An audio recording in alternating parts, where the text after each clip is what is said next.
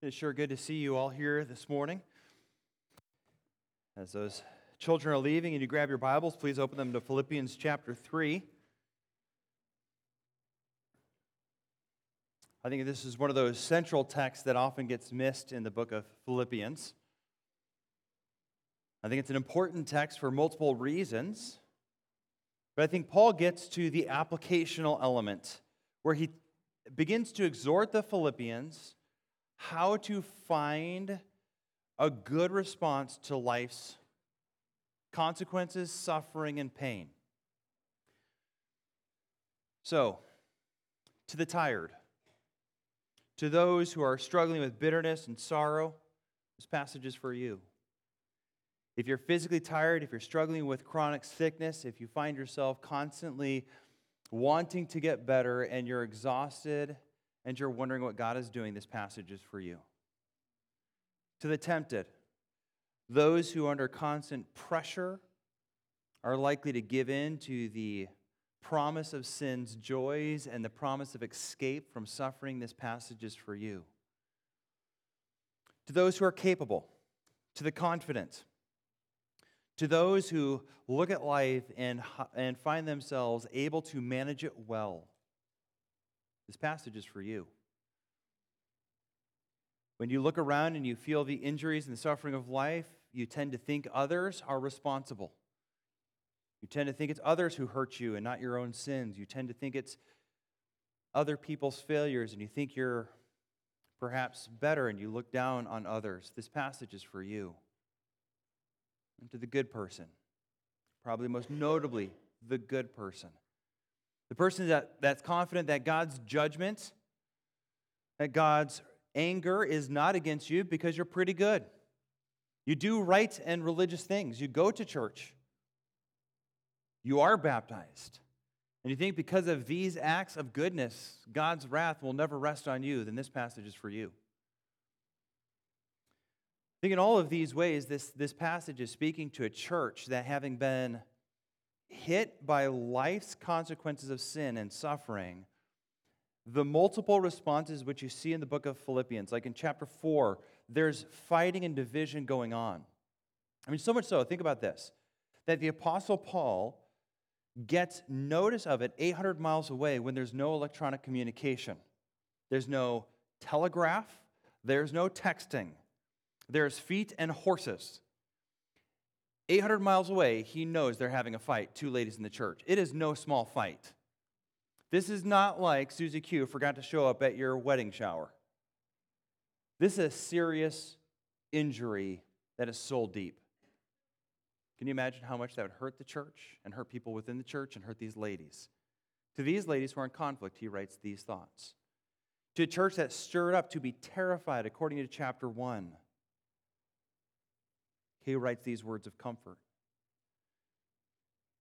To a church that's worried about their sweet servant Epaphroditus who nearly died, he writes these words of comfort. Chapter 3, verse 1. Finally, my brothers, rejoice in the Lord. Now that sounds like a surprising note. They're hurting church. They're a persecuted church. They're a church that has division. Chapter 4 indicates they're a church in poverty. They're a church that's suffering. They have Epaphroditus who almost died. And his words of application are rejoice. Does that make any sense to you? And this text is challenging all of us that in the middle of suffering, there is a righteous response or we will suffer spiritual decay. Look in verse 1 again. It's fascinating how he says this Rejoice in the Lord. To write the same thing to you is no trouble to me, and it's safe for you. When life hits us hard, when life hurts, when people around us sin against us, when there is cost to following Jesus Christ, the Apostle Paul doesn't say, Oh, you know what? I need to get some new applications. I never saw this trouble coming. He goes back to a repeated refrain and he says, Hey, this is not a bad thing, and it's not a difficult thing for me to repeat to you. And in fact, this is how I keep you from defecting. This is how I keep the wear and the tear on your spiritual life from causing you to give up. Rejoice in the Lord. I just suggest to you that initially Paul's launching application is a simple call for you and I to express joy in the Lord Jesus Christ. To express joy and, and, and to be clear here, both in the person and in what he provides. That is, we, we are pursuing a person. Now, some of you guys, when I say that, you hear something I don't mean, which is we pursue someone who is merely human. What I mean is we pursue someone we relate to personally. Like you might pursue home improvement projects, but you don't have any relationship to them. They don't speak back to you, they don't comfort you, they don't challenge you, they don't interact dynamically with you, but you might get satisfaction from them. And there's some people who pursue Christ that way, but in fact, Scripture would challenge you that the pursuit of the Lord Jesus Christ is one of the ways we express joy in Him. As much as uh, the new romantic husband pursues his wife not merely by just thinking about her, but by spending time with her, by communicating with her, by listening to her. The believer pursues Christ by pursuing him and listening to him through his word and speaking to him and communing to him by prayer. Rejoice in the Lord. That's a command to express joy. Okay, big picture, step back. Philippians are persecuted, they're suffering, they're poor. There's division in the church. And in the middle of that burden and hurt and exhaustion, they're supposed to rejoice.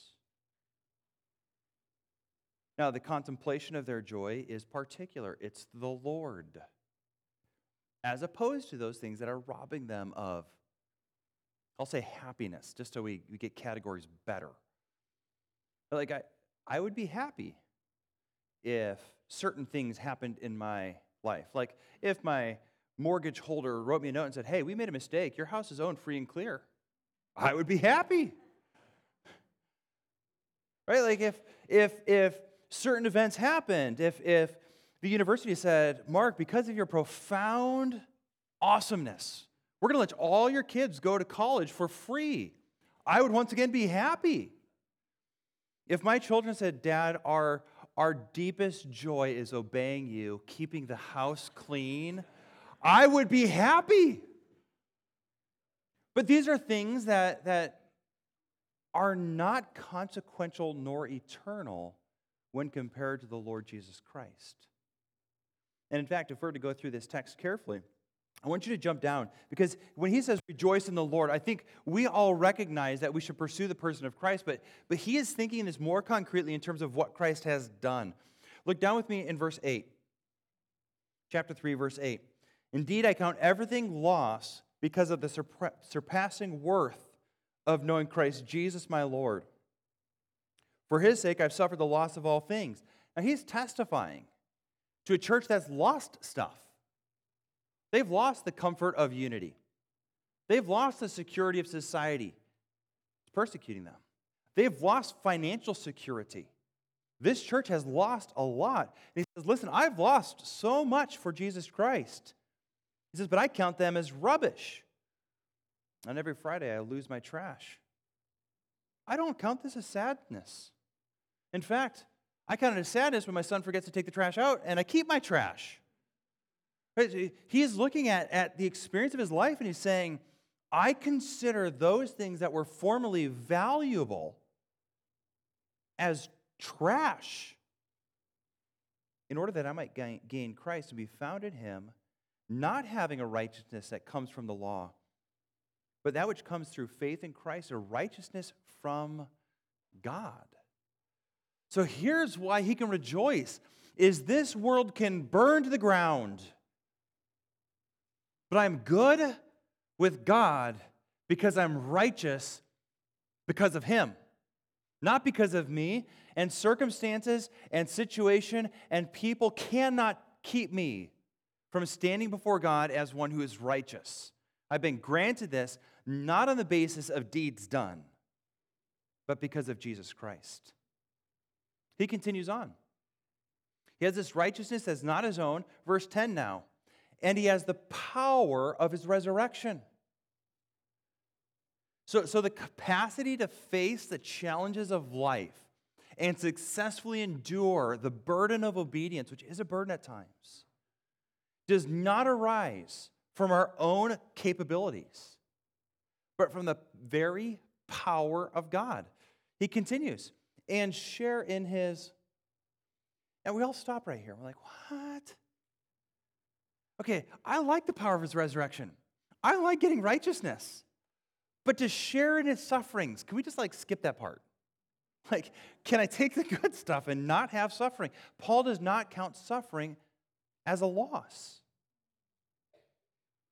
because he recognizes the theology of chapter 2 the theology that Jesus preached to his disciples those who want to be first must be last. Jesus preaches that. We know that that's true up here. And then Jesus is like, you know, Mark, you need to step back a little bit and lose some of your place in life. I'm like, no. It's like, well, this is so I can elevate you for eternity. So you can experience the reward of my joy and glory. And it is like he has taken away from the, the most precious thing to me when he does that. Maybe it reveals that the most precious thing to me is me rather than the privilege and the reward of Christ. When we read chapter 2 carefully, Jesus Christ's obedience and humility and death results, Scripture says, therefore God highly exalts him. The pathway to exaltation is through being low. We must go down before we can go up.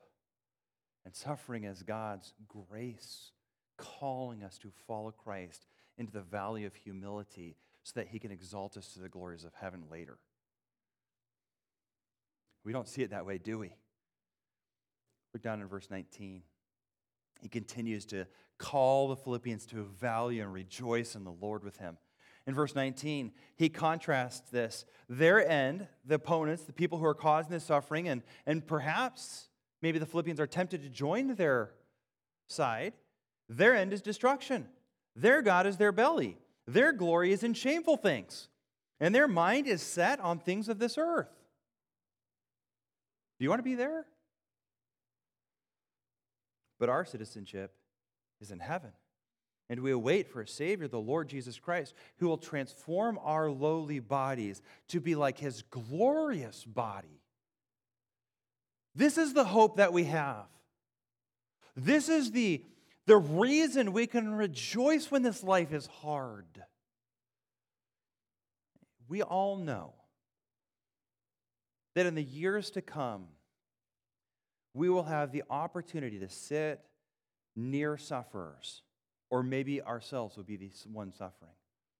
We might sit by the hospital bed of a loved one who's nearing death and will soon pass into eternity.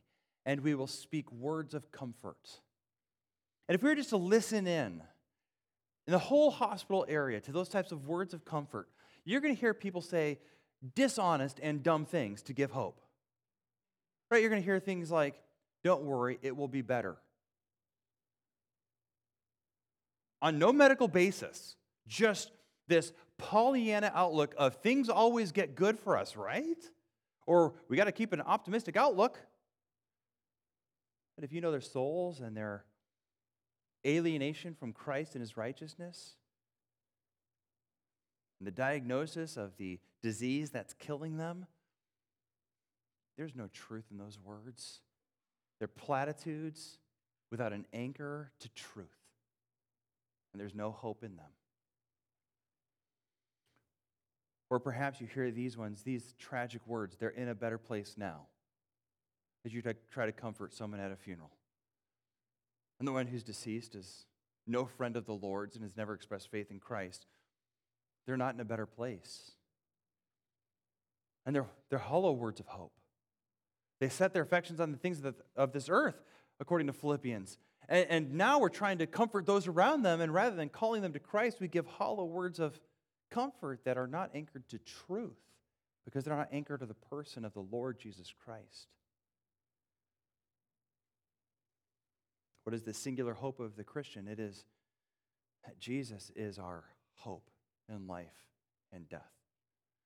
And so we express joy in him both as a discipline, so that in the middle of suffering, we do not set our affections on things on this earth, that we prove by faith that our citizenship is in heaven. In other words, we expose our true values, our true destiny, our true uh, anchor to what is good in life is, is the heavenly stuff. Paul doesn't end there, he contrasts this. And so I think it's good for us to identify and reject false hopes. Look at verse 2. Look out for dogs. He is not warning of roaming dogs and canines going through the LA basin snatching kids. I don't know if anyone saw that recently. Coyote tried to snag a little two year old out of a dad's driveway. And he chased away and saved his daughter. This is not that type of warning. This is talking about spiritual dogs, not real ones, or not literal ones. They are real people. Look out for evildoers and look out for those who mutilate the flesh. There are three statements he makes here. I think they're contrasted with verse 3 then for we are the circumcision those who worship by the spirit of god and glory in christ. And so these contrasts identify probably where the pressure is leading them to go. So if you have pressure you you are usually moved. You know so if, if you're in a crowd and i pushed you you move away from pressure. Spiritual pressure is probably leading the philippians to find cover by walking towards the Jewish faith, which would have been accepted in the Roman Empire, rather than declaring Jesus as Lord, which is a complete rebellion against the Roman Caesar worship, which declared Caesar was Lord. That's probably what's going on here. It's a little hard to know, but what is clear is these euphemisms are, are pushing against maybe the pressure to find in being Jewish culturally safety. It says, Look out for dogs. Dogs were ceremonially unclean, they were looked down on. Um, I, I think one commentary called them zoological outcasts. In other words, they were the low of the low. We might use a word like rats as a, as a kind of parallel. Like in our culture, it's like if I called people of a different, let's say, denomination or religious expression, if I called them rats or cockroaches, that would carry the same type of concept as this term here. But they were ceremonially unclean. I think that's also significant. That is, the Apostle Paul is suggesting to the Philippians that, that the escape from the pressures of suffering to join those who are spiritually unclean and looked upon with disfavor by God is not actually a good choice. He also says, Look out for those who are evildoers. Now, again, if he's kind of talking in this Jewish context, an evildoer is talking about their spiritually religious deeds that are done outside of and in rejection to Christ. In fact, look with me at the end of verse 3. He says, and put no confidence where? In the flesh. So he, that's the type of thing he's talking about. Those who do acts of, let's call it religiosity, kind of that performance stuff. I don't necessarily trust in Jesus, but I'll go to church so God doesn't zap me. Oh, here's a good thing. I'll give to that because that's what good people do. And, and God loves good people, and I'll be okay if I'm good. Where, where you shift faith to what you can do.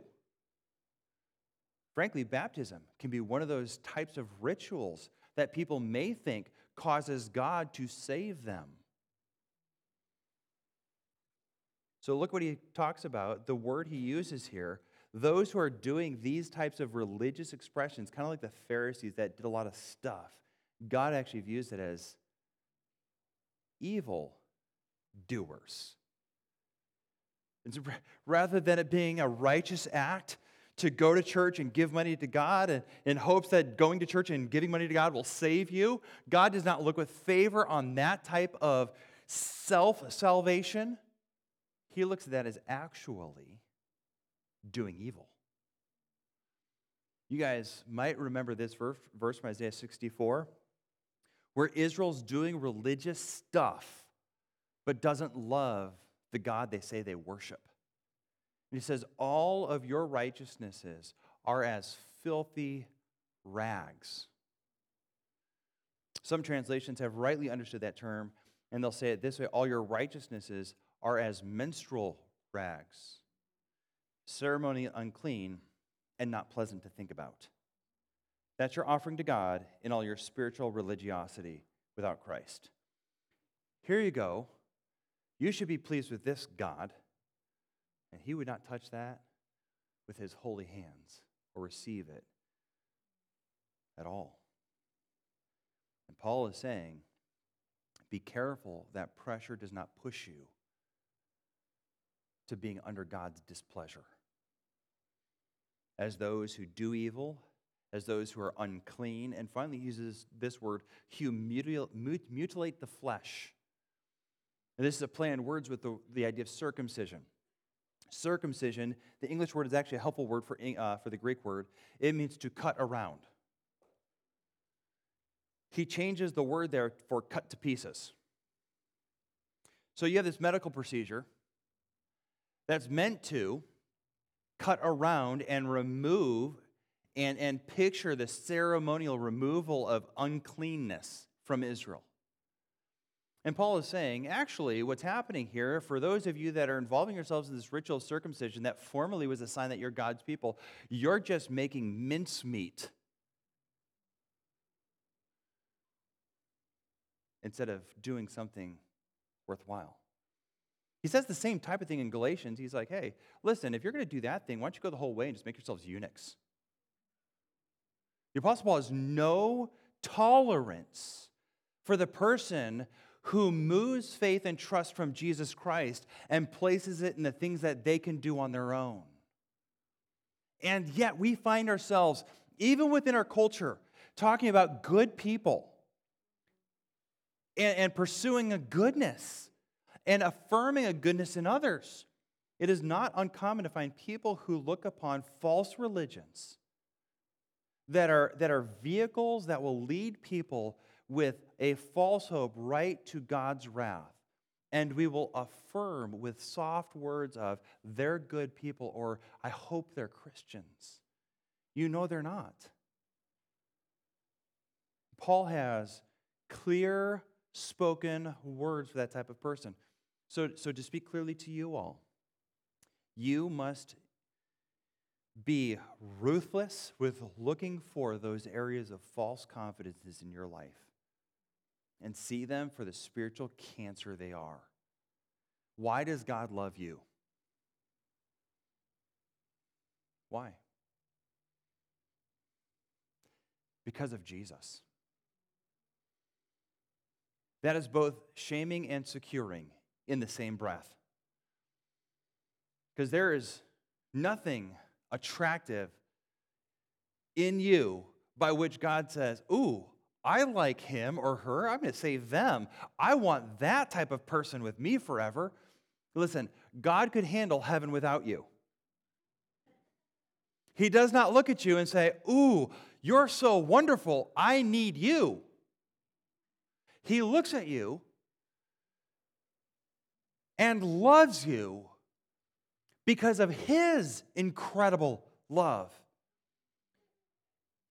And the embarrassing thing is, we are worse than cockroaches when God evaluates us with his honest inspection. We are more, excuse me, yeah, we are more disgusting, less attractive than cockroaches. I have never once been tempted to have a pet cockroach. The only good cockroach is a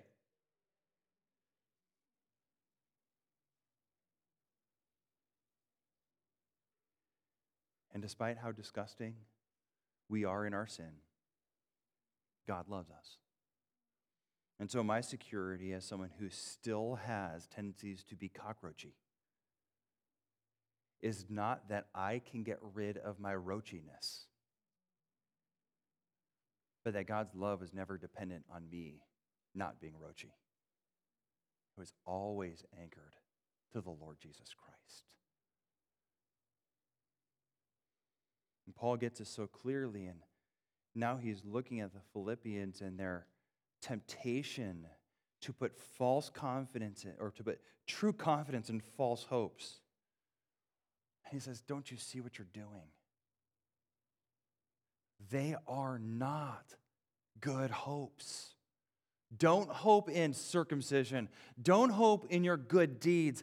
Don't hope in being clean in, in ceremony. Joy and celebrate and delight in Jesus. In fact, he says it so clearly. Look in verse 3, the contrast here. So, so we need to identify and understand our false hopes. We need to express joy in the Lord Jesus Christ. And this last one, similarly, understand and hope in Christ's work for you. I think there's application then. It's not just this, this generic, I love Jesus talk. Verse 3 we are the circumcision. He's talking to a whole bunch of Gentiles who aren't circumcised.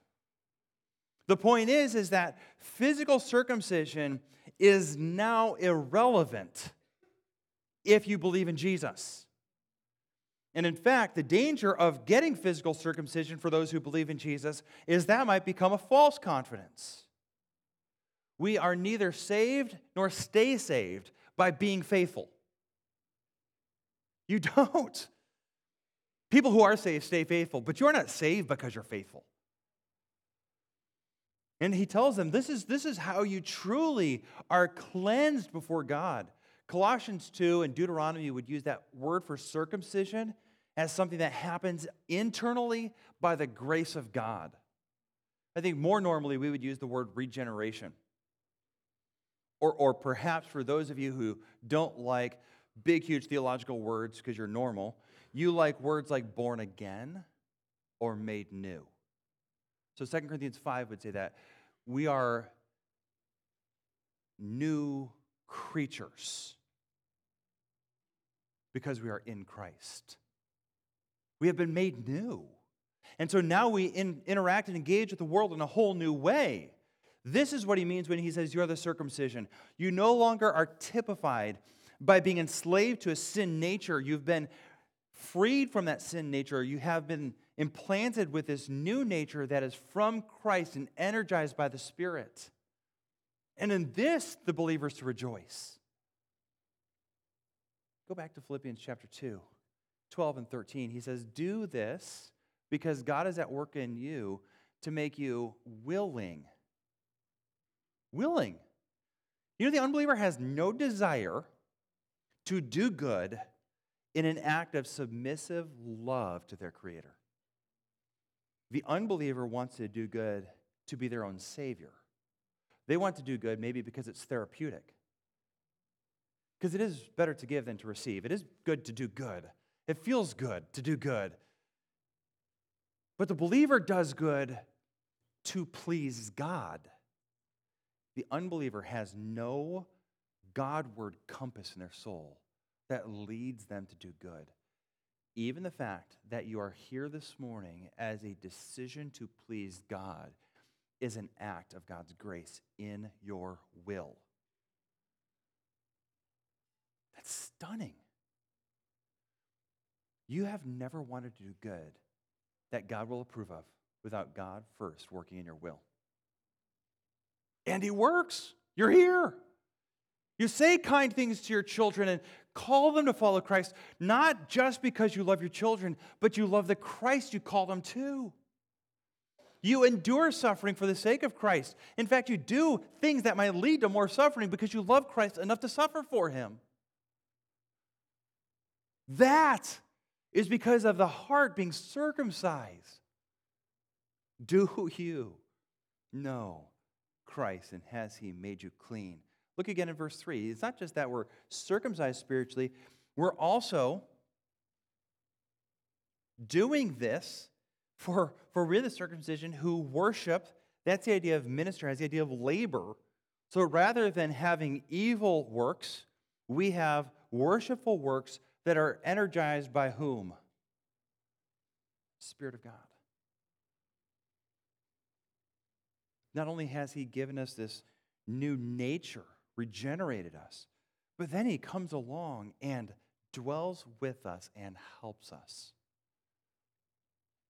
We do this by the Spirit of God. Have you ever been given a task you cannot possibly do? Have you ever been given an impossible assignment? I think my children feel like this on a regular basis in math class. I used, to be able to help. Now I'm just like, hey, you got to watch a YouTube video. But at least for, for my eighth grader, I can still help. And she'll come home and she'll be a little bit overwhelmed and not understand the assignment, and I will sit down next to her and try not to do all her work for her because that's just easier. And I aid her and I help her and I instruct her. And sometimes I am like, no, no, no. That's a plus, not a minus. Like, Maybe I'll write some math numbers down for her and help her. The Holy Spirit does so much more than that for us.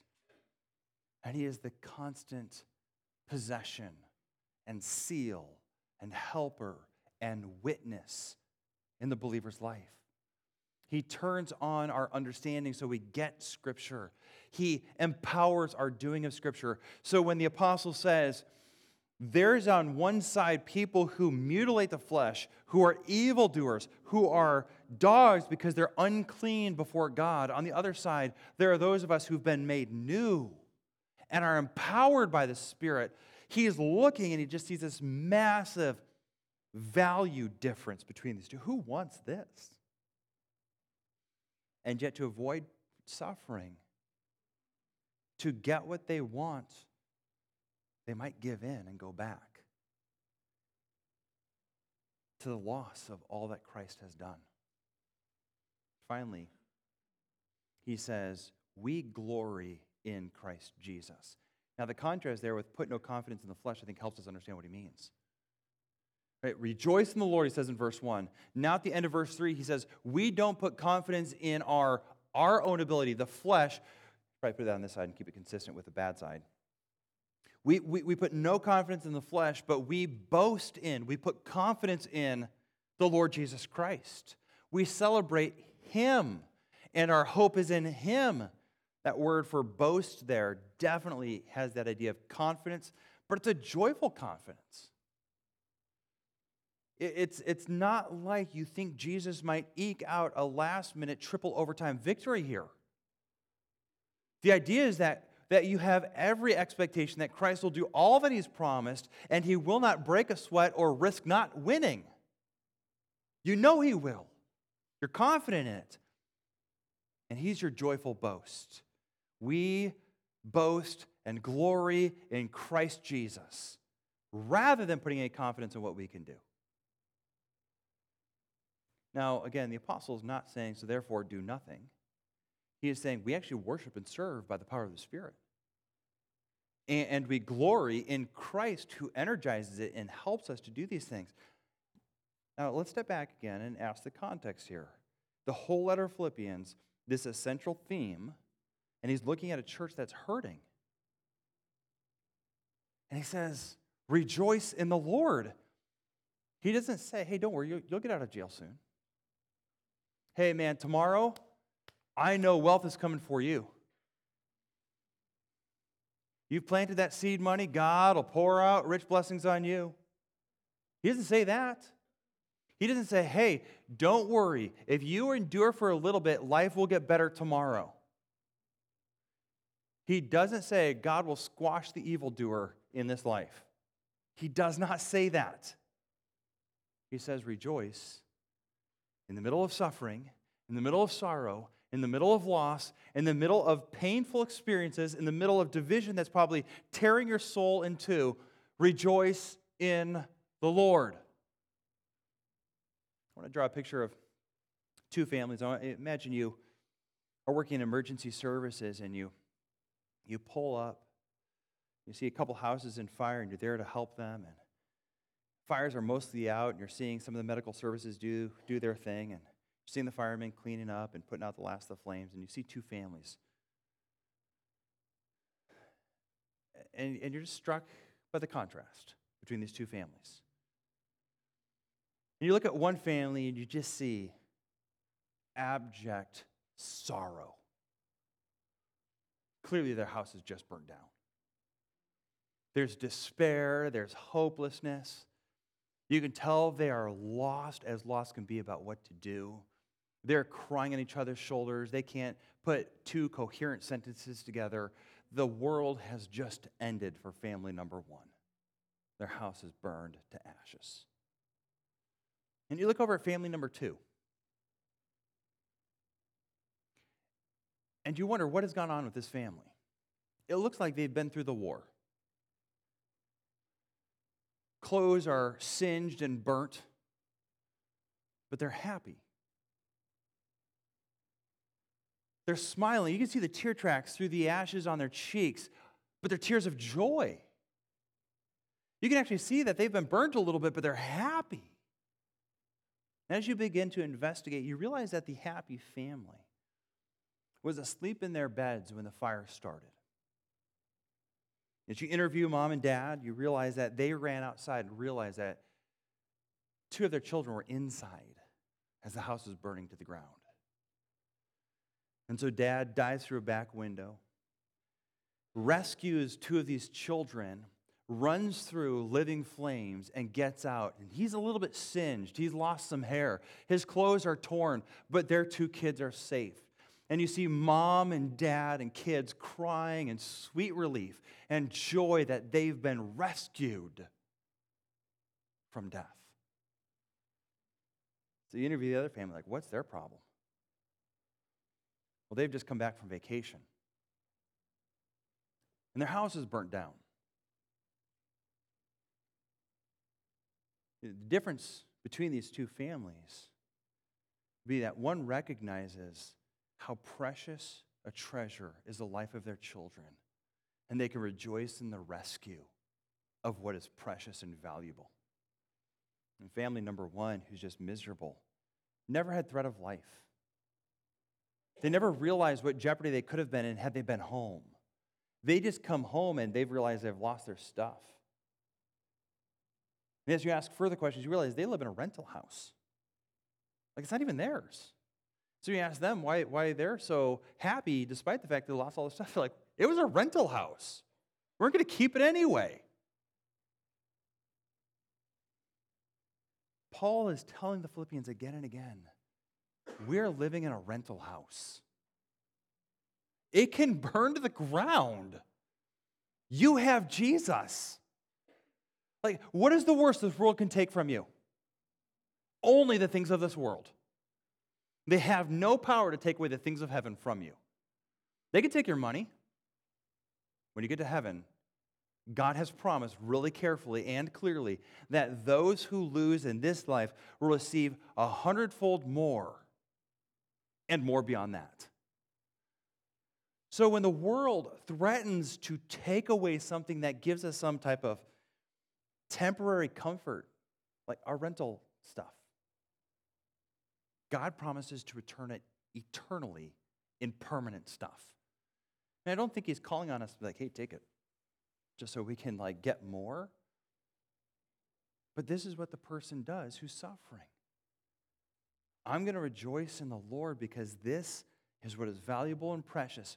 And like the family whose children are rescued, they're celebrating what's precious because they get it. The family who's mourning their rental home, we understand that, but it's a rental home. Aren't you happy your kids are safe? Christians, if we're going through trials and we're mourning, we are that family. We're looking at the loss of a rental home and we're sad. It's not even our home. It wouldn't last. It's not, we've lost nothing of real eternal value when we suffer in this life. This is why one family can rejoice. So, my question to you, Christians, is how do you combat spiritual decay that happens in suffering? And here's how rejoice in the Lord. You rejoice in Him. So, let me just give you a couple like simple spiritual disciplines. Sit down and rejoice in the Lord.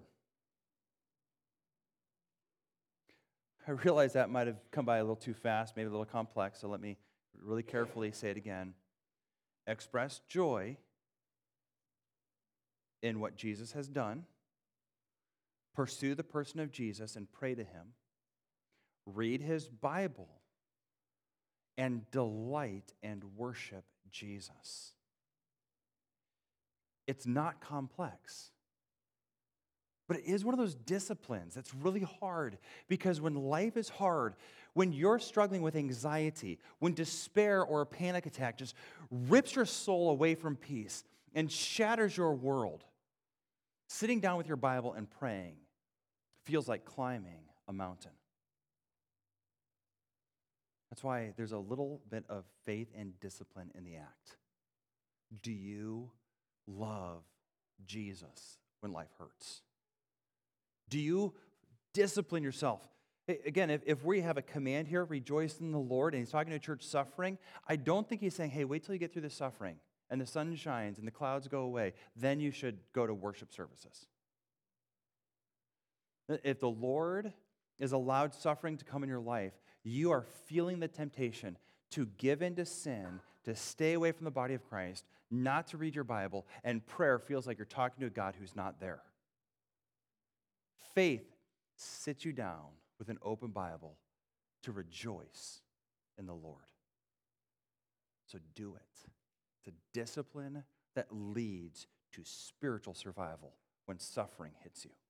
Rejoice in the Savior and in His work and renew your faith in Him Remind yourself of how good it is to be His. Remind Him of all the grace that is yours in Christ. Remind yourself that the world and all of its treasures can burn to the ground, but if you have Jesus, you have everything you need.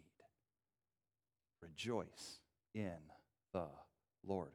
It should not surprise you that the apostle in chapter, in chapter 4 will tell the two people who are dividing, Euodia and Syntyche, find agreement in the Lord chapter 4, verse 4. He reminds them again Rejoice in the Lord. It shouldn't remind you that if you read the Psalms, you hear phrases like this in Psalm 37 Rejoice in the Lord. This is not as though Paul's like, Hey, I have found the secret. You have never heard this before. But sometimes you just need to be reminded life really does hurt. It is so easy to count the cost again and again and again and again and we forget how sweet it is to have Jesus. Rejoice in the Lord Jesus Christ. Let's pray.